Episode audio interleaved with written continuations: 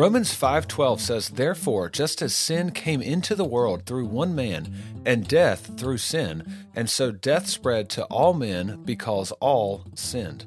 Today we will talk about original sin.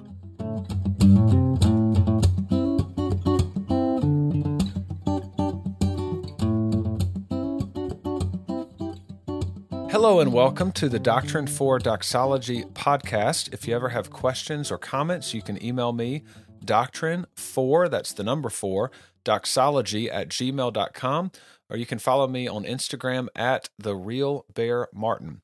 Now, sin is a universal problem. In, in commenting about original sin, Martyn Lloyd-Jones says this quote, Now, this is something that is agreed upon by all. They do not call it sin. Some are not willing to call it that, but in various ways, all people, whether they are Christians or not, have to admit that there is something wrong with man everywhere, wherever you find him. It does not matter how primitive he may be, whether he is civilized or uncivilized. Something in man is clearly lacking. There is something which causes misery and unhappiness. G.K. Chesterton, talking about original sin, says, quote, Certain new theologians dispute original sin, which is the only part of Christian theology which can really be proved. Now, now on the surface, that may sound like a like a sacrilegious type of quote there, but what he's saying is you just, you know, look around and you can you know that there is something wrong with humanity, that original sin, uh, in a sense, does exist. Now, what do we mean by original sin? Well, this is not the original sin as if it's an event, okay? Uh, it is not talking about when Adam and Eve ate of the forbidden fruit the, the, from the tree of knowledge of good and evil. So that's not the original sin. It's not an event. Wayne Grudem and John Frame both refer to it as inherited sin to try to be a little more clear on, on what this is talking about. So, original sin is not an event or an action, original sin is a condition. In this condition, we are separated from God. R.C. Sproul says original sin describes our fallen, sinful condition out of which actual sins occur. Scripture does not tell us that we are sinners because we sin. Rather, it affirms that we sin because we are sinners. Let me read that part again. That's an important quote. Scripture does not tell us that we are sinners because we sin. Rather, it affirms that we sin because we are sinners. So, in original sin, we have this sinful condition which leads to sinful habits, uh, which leads to sinful actions. That's how Martyn Lloyd-Jones kind of describes this progression, okay? Now, so original sin is a condition. Also, original sin is separate from being truly human. So, if you're asking yourself, what does it mean to be truly human? Original sin does not is not part of that to be a true human okay? And how do we know this? Well we look at adam and we look at jesus. Adam pre-fall before sinning and eating of the tree of knowledge of good and evil he he was truly human yet he was without original sin. Jesus also was truly human without original sin. Now, that is massive that we understand that and, and make sure we're clear on that because a Jesus that is not truly human, a Jesus that is just faking as if he's truly human, is, is not a true redeemer.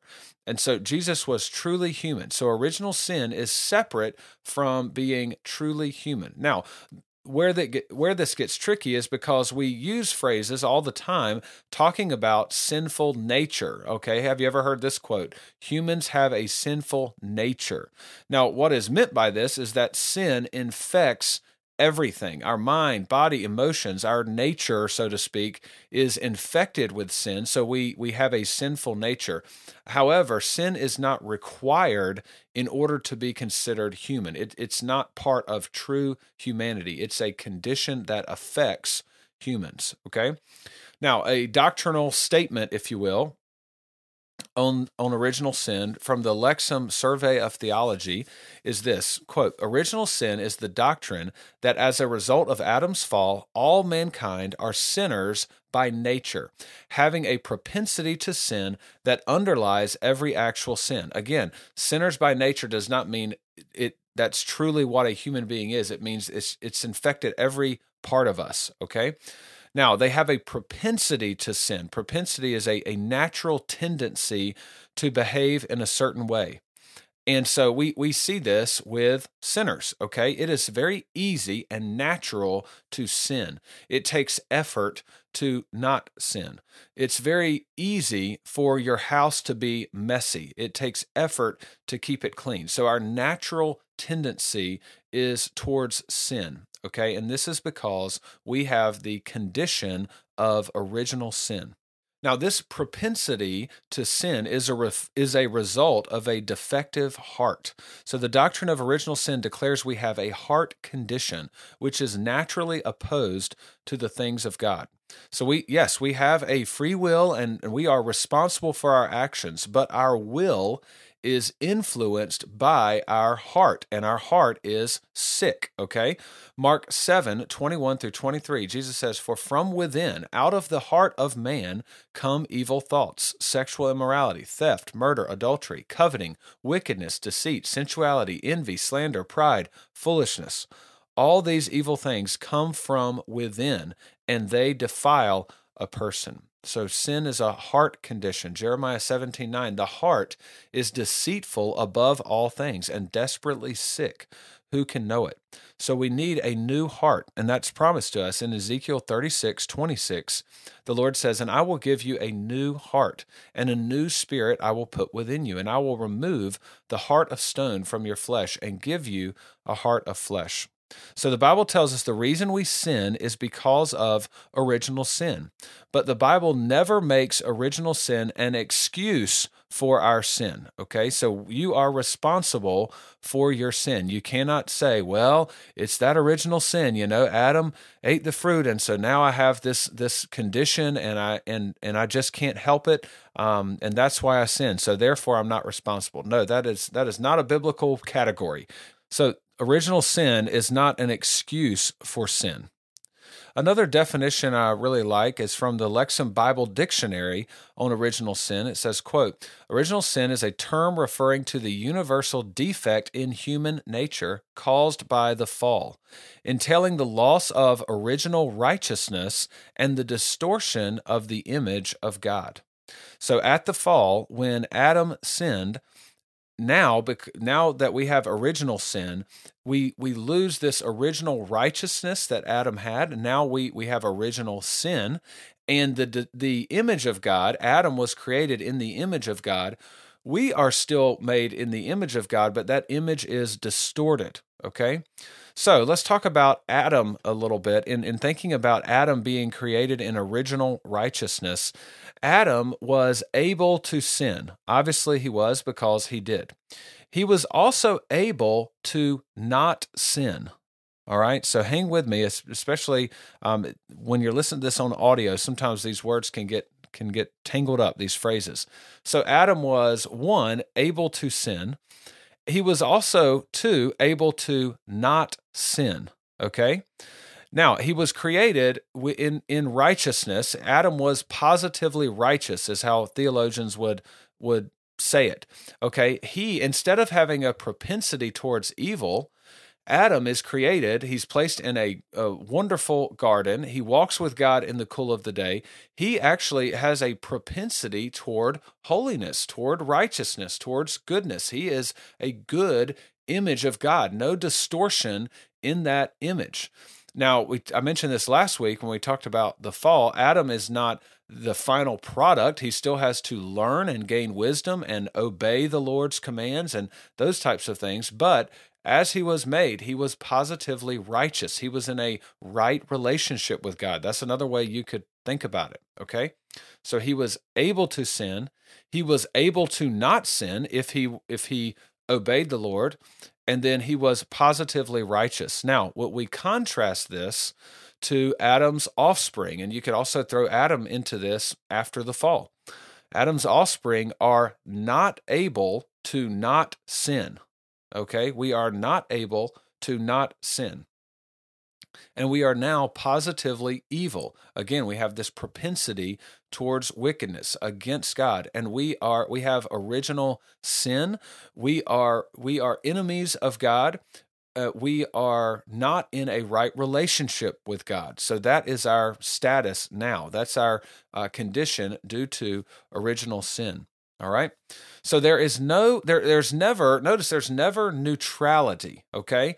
There are there are many things in scripture that are mentioned. It is black or white, light or dark, condemned or justified, wicked or righteous. And then one that we're going to learn about today, you are either in Adam or you are in Christ. There is no neutrality. Jesus says in Matthew 12 30, whoever is not with me is against me. You can't just be neutral, okay?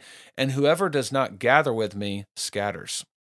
So, in summary, original sin is a condition that is that we inherit because of Adam's sin and it puts us at in opposition to the things of God. All right? So that that is the condition we have. Now, original sin can be further broken down into two categories.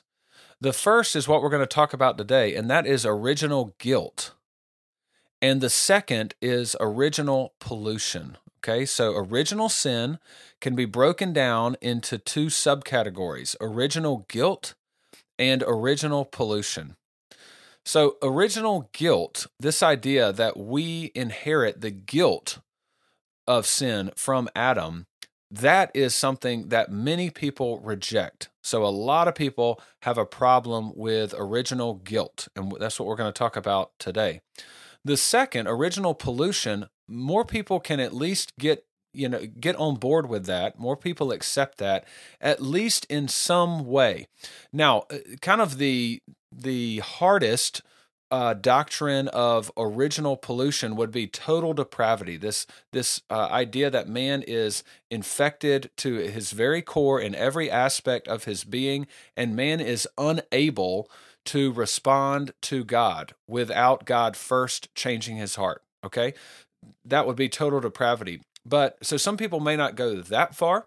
But uh, most people can get on board with this idea of original pollution. And so that's what next week's episode will be. But today we're talking about original guilt. Are we really guilty for Adam's sin? All right. And that's why, obviously, that's why many people reject this idea. Let me also just say that there are plenty of really, you know, godly men and women who disagree on this. So I'm not saying that if you don't agree with with what I believe that you're out of Christianity or whatever. So there there's definitely been some disagreement in church history over the years on this idea. But I think what when, as we look at Romans 5, I think what Paul is trying to to ground us in is this idea. And so we'll we're going to we're going to get to that. All right, but just know that there's there's definitely a lot of disagreement in this area, and I've lit. Oh man, this has been a week where I've listened to a lot of of different opinions. Um, you know, the the the internet is a wonderful resource. There's YouTube videos where people are interviewed who hold different positions, have even written books on different positions.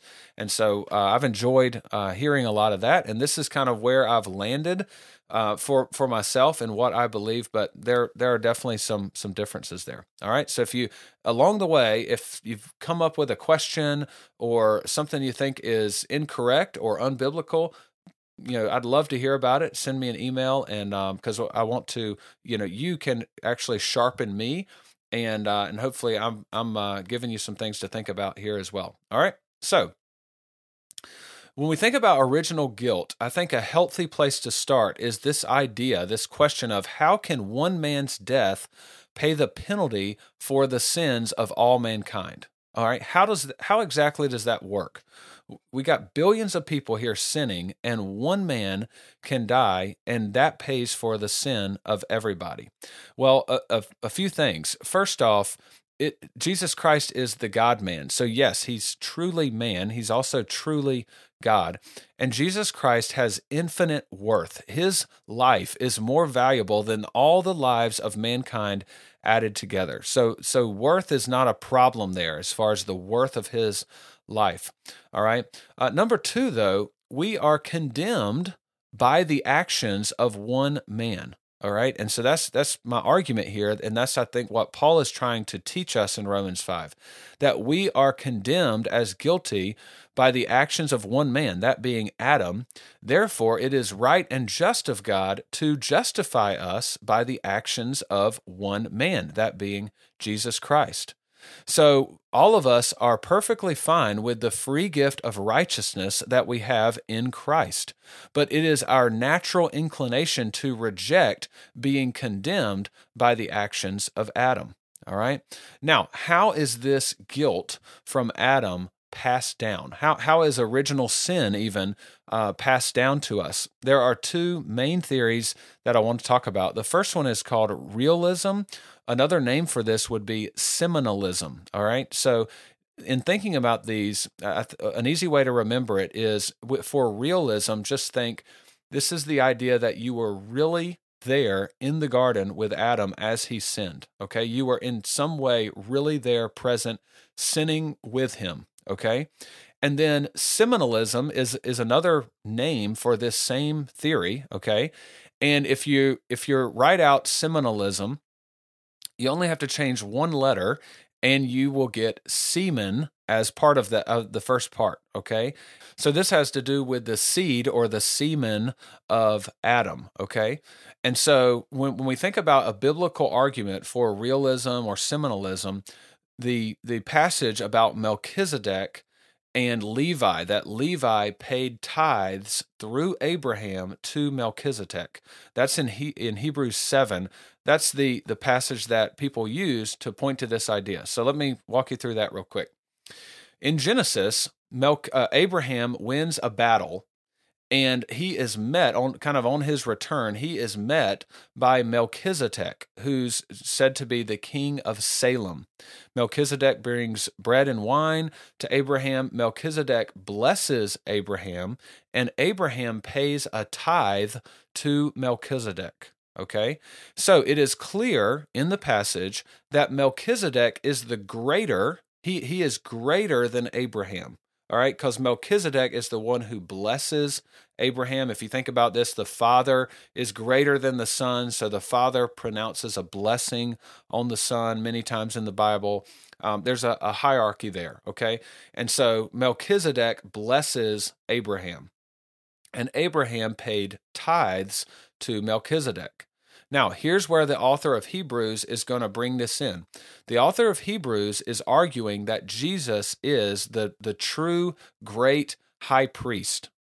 But for a Jew, they know that the high priest must be a descendant of the line of Levi, according to the order of Levi, okay, the Levitical priesthood. But Jesus is not from Levi.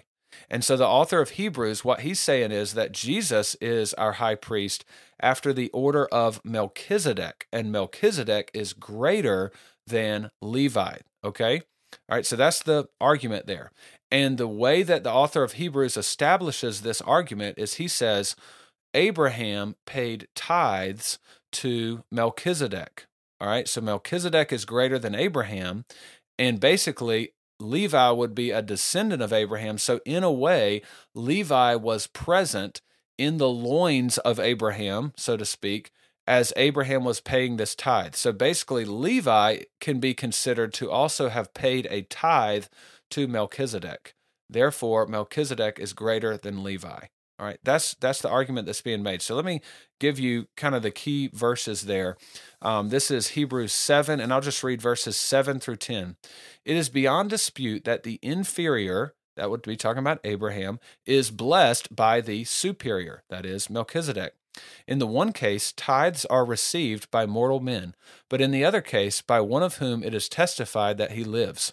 One might even say that Levi himself, who receives tithes, paid tithes through Abraham, for he was still in the loins of his ancestor, that is Abraham, when Melchizedek met him. All right, so Levi was in the loins, and I'm using quotations there, of Abraham, just as Abraham paid tithes to Melchizedek. Okay, so just as uh, Levi was there with Abraham paying tithes, that in the same way Adam sinned and we were really there sinning alongside of Adam. That's how the the realism seminalism argument works. Okay, for for the way that our guilt um, and and even even original pollution, original sin in general is passed down. So some people will hold to that argument. It's a it's a little bit strange um, but that's that's one of the ways that it's defended biblically. Uh, the other the other way, the other common way, is this idea of federalism. That Adam is our or, or was our federal head. He is our representative. Okay, so a, a common illustration would be much like a congressman represents us in Raleigh and, and Washington. Well, I'm in Raleigh, wherever you are listening out there. Um, he they represent us in Raleigh and Washington. And so their their vote, their choice, it's a representation of our choice. Now, the immediate problem that we have with that is sometimes there's a congressman that you did not actually choose as your representative. They just won the overall vote. And so that that immediately makes us think, well, wait a second, I didn't choose that person to represent me. Well, and and that's where people have a problem with Adam. They say, well, I, you know, no one ever asked me if Adam could be my representative. Um, but yet, the sin of Adam is imputed to you. You are guilty. You are declared guilty because of Adam's sin. So the immediate response is, that's not fair. Well, I would say, who are you to question the justice of God? Okay, so if God was allowed, let's just hypothetically say that God was a, was going to pick a representative to accurately represent you, then you know God should be God should be really good at that. Don't you think that he would be able to pick one that would accurately represent your choices? Well, that that is what's happening here with Adam. God has selected Adam as a representative and Adam made the same choice that you would have made in that situation. That's that's what God is is saying there when when the original sin and guilt from Adam's sin is passed down as our federal head, as our representative, he's making that decision. And so we are, in a sense, guilty of the sin that Adam committed. Okay? Now, Jesus Christ is the federal head of all those, the, the, the representative, that is, of all those who have faith in him. He is called the last Adam in Scripture. And in 2 Corinthians 5.21, we have this idea of the imputed righteousness. So we are imputed guilt from Adam. We are imputed righteousness through faith in Jesus Christ. 2 Corinthians 5:21 For our sake he made him to be sin who knew no sin so that in him that is in Christ we might become the righteousness of God. So through faith the righteousness of Jesus Christ is imputed to us. We are declared righteous. Okay? That that would be justification. So that's the idea of federalism and that that Adam and Jesus are both federal heads and you are either in Adam you by default you are in Adam and then through faith in Jesus Christ he is your new representative okay? And you and then you are you are said to be in Christ. And that that phrase throughout the New Testament is very popular to be in Christ. If anyone is in Christ he is a new creation okay now, when we come to Romans 5:12 and following all the way down to 21, this is probably the key passage for original sin. Where that's kind of where the idea develops from scripture. Again, it is a it is a complex passage and there are differences of opinion in in how this should be interpreted. Uh, but this is what I think is being said here. All right. So let me read Romans 5:12. This is probably the main verse for original sin, and then we'll walk through this passage. Obviously, I can't go through. I mean, you could preach multiple sermons on this on these verses so i can't hit all the details but i'm basically trying to establish this concept that we are we have inherited guilt from adam we are guilty of sin based on adam's sin okay all right so Romans 5:12 says, "Therefore, just as sin came into the world through one man, and death through sin, and so death spread to all men because all sinned." Now, this verse starts out with therefore. Anytime you see that in the Bible, you need to look previously and see what Paul is talking about. Uh, some people say this is this is kind of like a turning point in the whole letter. That, that this therefore is is taking into consideration everything that Paul has written so far, and and I can I can see that, but also in the immediate context, Paul has just talked about our assurance of having peace with God, that we are reconciled to God, that we are justified by faith in Jesus Christ. So I think what in, in the immediate context here, Paul is going to give us an argument for the assurance that we have in, in Jesus Christ, that we are that we are reconciled to God, that we are made right with God in Jesus Christ. He, he's going to give us assurance, and he's going to use this argument. He's basically going to say the the same assurance that you have that you are a sinner because of Adam, you can have that same assurance that if you have faith in Jesus Christ, you uh, you are forgiven, you are justified, you are right with God, you are reconciled. All right, and so that's that's how he's going to and, he, and he's going to answer that question essentially. How can one man pay for the penalty and and, and represent all of uh, mankind in the way Jesus Christ does? Okay. So that's I think what Paul is saying there. We can see a little bit of this this idea in Romans 5 1. Therefore, since we have been justified by faith, we have peace with God through our Lord Jesus Christ. And then the verses leading right up to our main passage today, Romans 5, verses 8 through 11. But God shows his love for us in that while we were still sinners, Christ died for us. Since therefore we have now been justified by his blood, much more shall we be saved by him from the wrath of God. For if while we were enemies we were reconciled to God by the death of his Son, much more now that we are reconciled shall we be saved by his life. More than that, we also rejoice in God through our Lord Jesus Christ, through whom we now have received reconciliation. All right. So there's the assurance that we have, and, and Paul's going to um, Paul's going to give further details on that in our in our verses. Now, in verse 12, he says, "Therefore, we just talked about what that means, just as sin came into the world through one man, and death through sin, and so death spread to all men because all sinned." What happens here is Paul says just as and you're you're thinking, okay, this is if you read the Bible, uh, well, the writings of Paul, he he thinks like this very logically. He makes an argument just as this so also this. Okay as this so this. All right? And so what he's going to do here is he's going to start in on one of these these statements and you're expecting him to say so also da da da da da. But he kind of gets uh, sidetracked or he has to clarify a little deeper. And so really he he gives us more information and then in verses 18 and 19 of this passage, he's going to kind of, I think he's kind of summarizing that same argument and he completes the statement in a few different ways. Okay. And so he says, just as sin came into the world through one man and death through, through sin, and so death spread to all men because all sinned. And then he gives more details. In verse 18, he says, therefore, and I think this is the same therefore as 12. Okay. He's kind of coming back around to his argument. As one trespass led to condemnation for all men, so one act of righteousness leads to justification and life for all men.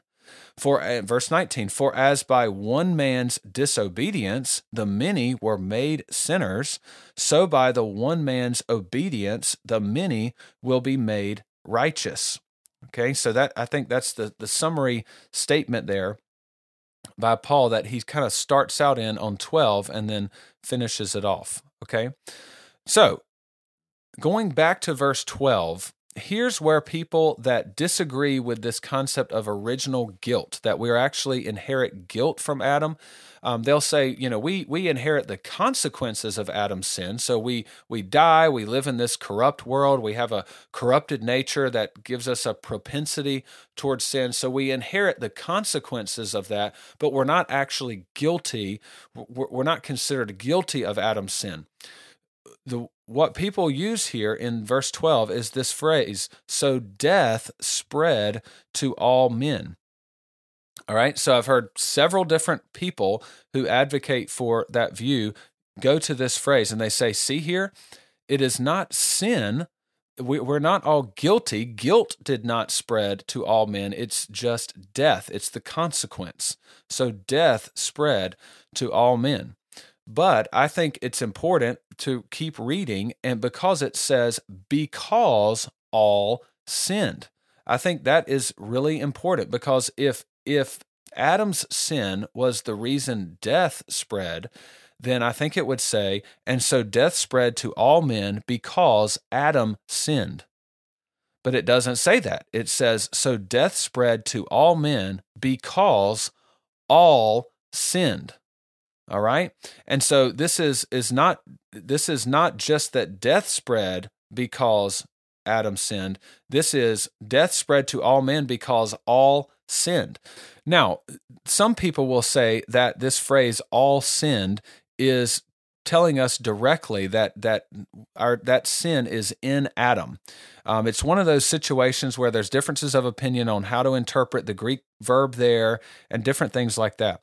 Um, and so I don't intend to to go into all those arguments, but I think it's pretty clear. It says because all sin, death spread to all men. Why? Not because of Adam's sin. And Adam's sin is not the reason death spread. It's because of because all sinned. So I think it's very clear in the Bible that if you die, and th- this this statement is very important to the way I see it here and the argument I'm trying to make. But biblically, it seems like if you die, that is a result that that basically means you are a sinner.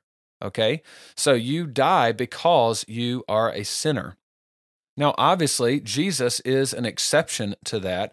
And here's the difference He voluntarily gave up His life. So there is nothing that you and I can do about our death. We we are sinners and we will die. Now, certainly, people give up their life, so to speak. Um, you think about uh, soldiers giving up their life to save uh, the rest of the troops, or different things like that. But uh, so so they're making a choice there. But I'm saying that if no matter what, we could put ourselves in a bubble. We will die. Okay. We cannot voluntarily give up, voluntarily give up our life.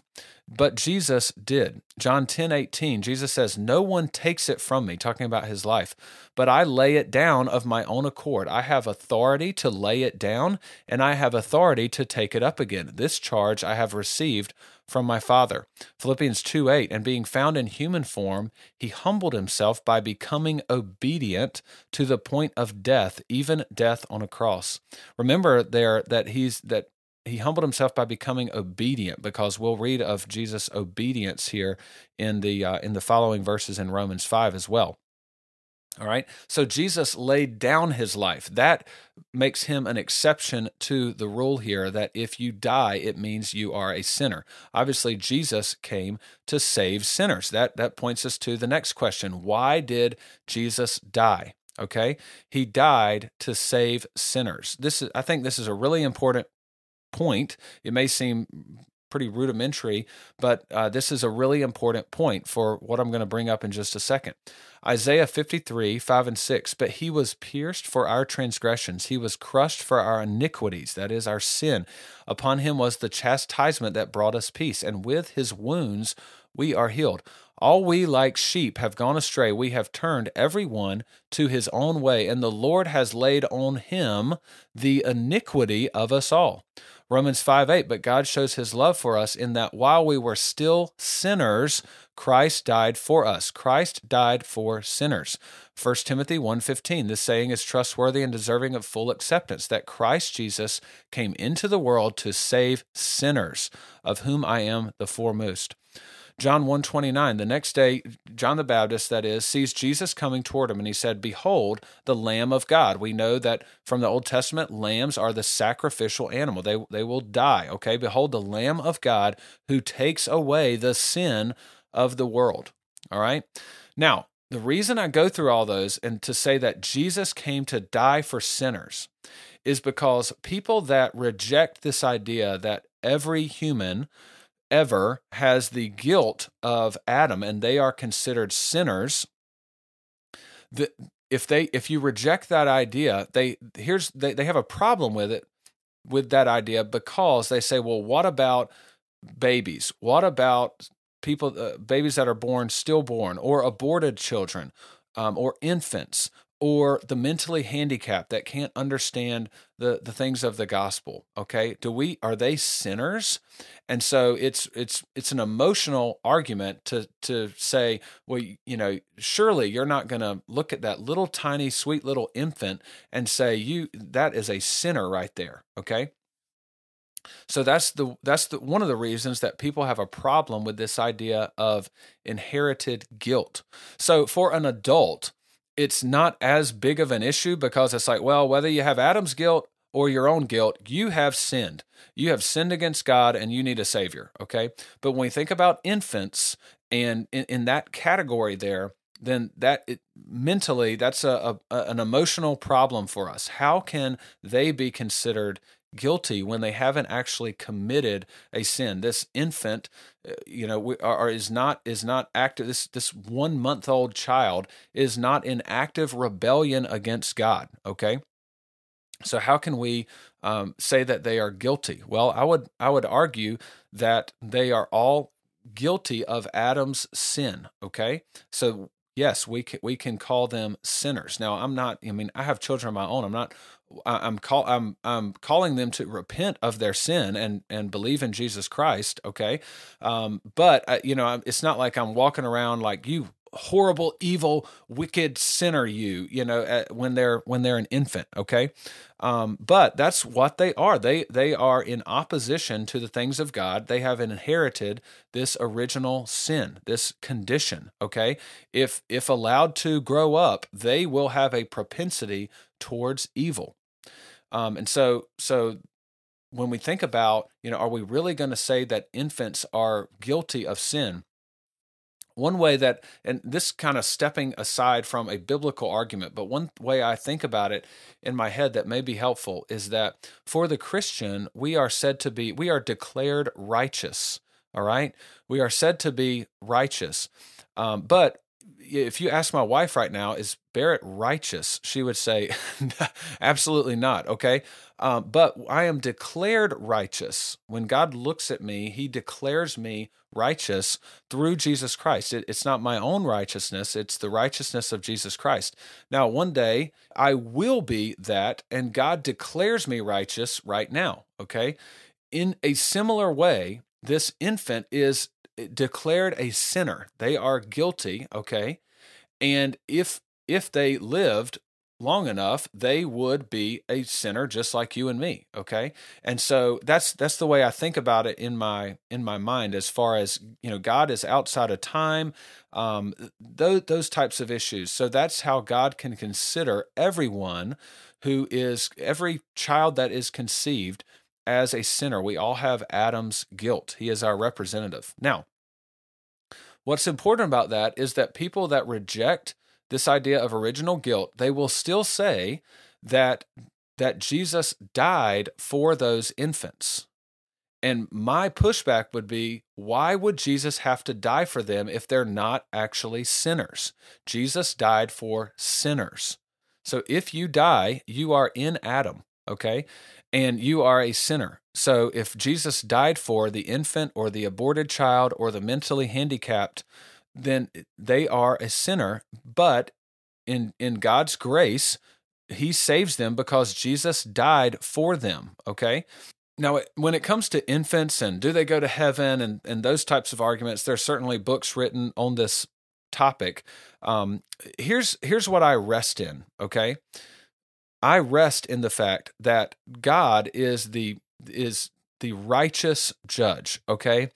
What that means is that when I know all the details, okay, I will have zero issues with God's judgment. I, I will actually praise God for his righteous deeds okay? And so so any thoughts about oh well if god sent that infant to hell i mean that's just horrible. God's awful. No you don't have to worry about that okay? So i, I don't i don't uh, i don't worry with that because i know that God is a righteous judge. Will the judge of all the earth do what is right? So that's what I rest in. And then, obviously, again, I don't have time to get into it, but there's lots of uh, of resources out there as far as uh, walking through different biblical arguments for what happens to infants and the mentally handicapped. And what I'm saying though is that we are all in one group. We are sinners. But I think the good thing about being in that group uh, labeled as sinners is that Christ came and died for sinners.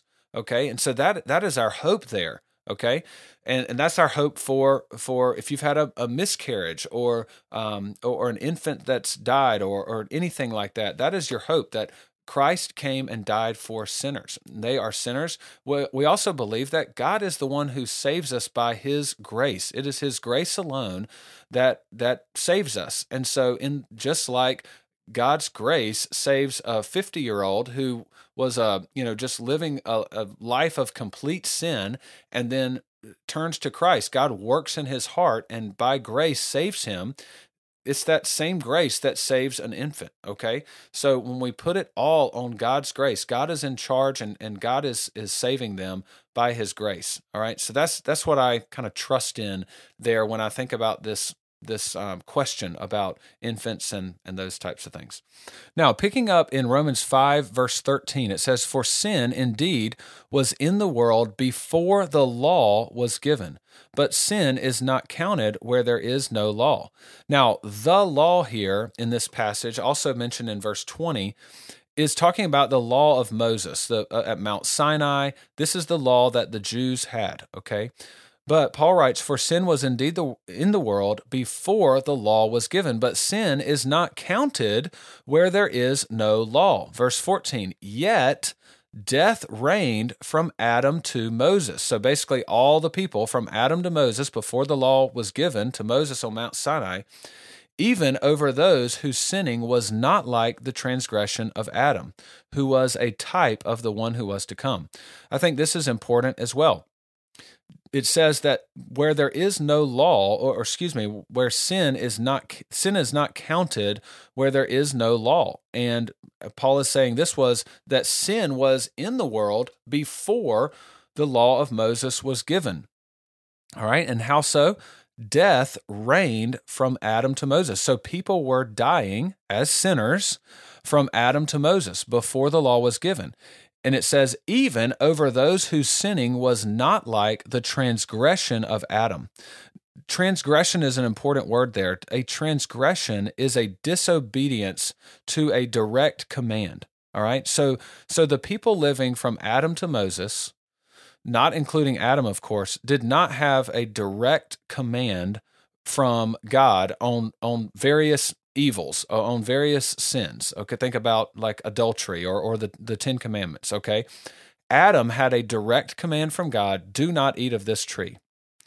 And then the Jews certainly had direct commands from God in the Ten Commandments and the, the laws given to Moses at Mount Sinai. But the people in between there did not have any kind of direct command, yet sin was in the world even over those whose sinning was not like the transgression of Adam. How is this so? I would argue it's because they are all sinners based on Adam's sin. Okay?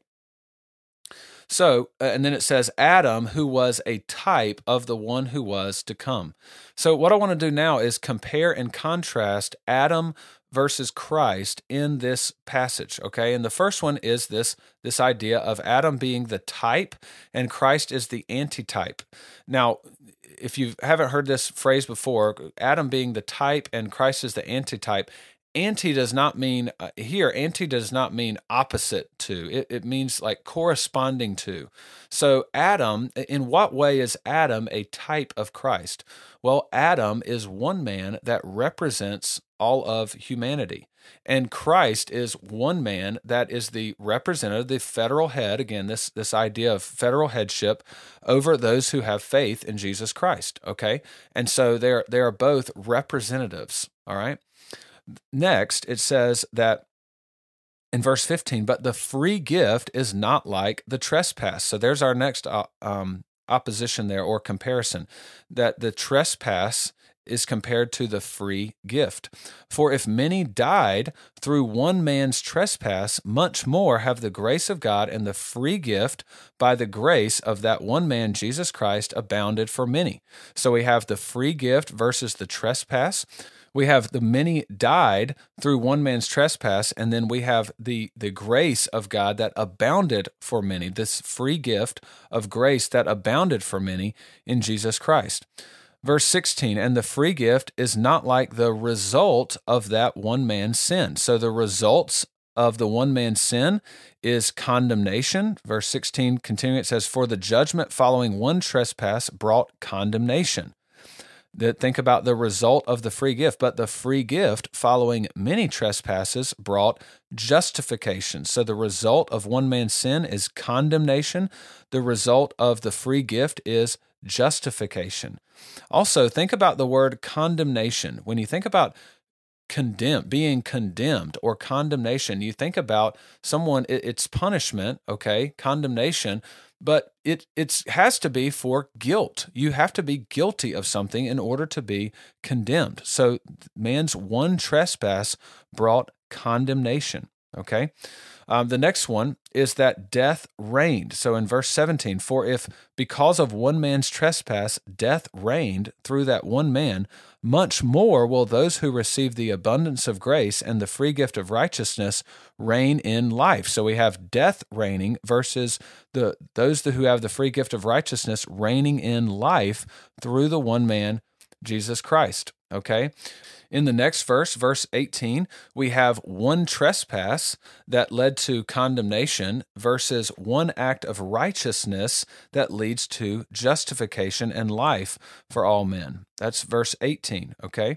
Verse 19, we have one man's disobedience that and so that the many were made sinners and then we have one man's obedience that the many will be made righteous. No, so disobedience by one man and obedience by the other man. Okay. Also, this idea of many were made sinners and the many will be made righteous, made sinners in Adam and made righteous in Jesus Christ. This, again, is a very important point here. In in talking about this verb, thinking about this verb made for made sinners and made righteous, Douglas Moo in his commentary on Romans says this, the verb that Paul uses in both phrases has a forensic or think about forensic like legal, a legal flavor. After uh, uh excuse me, often meaning appoint Okay, so this this verb often means things like appoint. It, it's a it, it's a forensic or legal declaration. Okay, Hebrews five one. Just to give you some examples of this same Greek Greek verb here.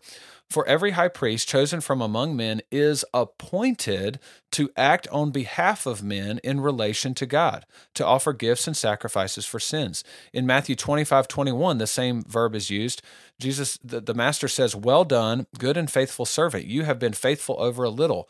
I will set you over much. Okay, that ver- that word set there is the same Greek word. All right, I will set you over much.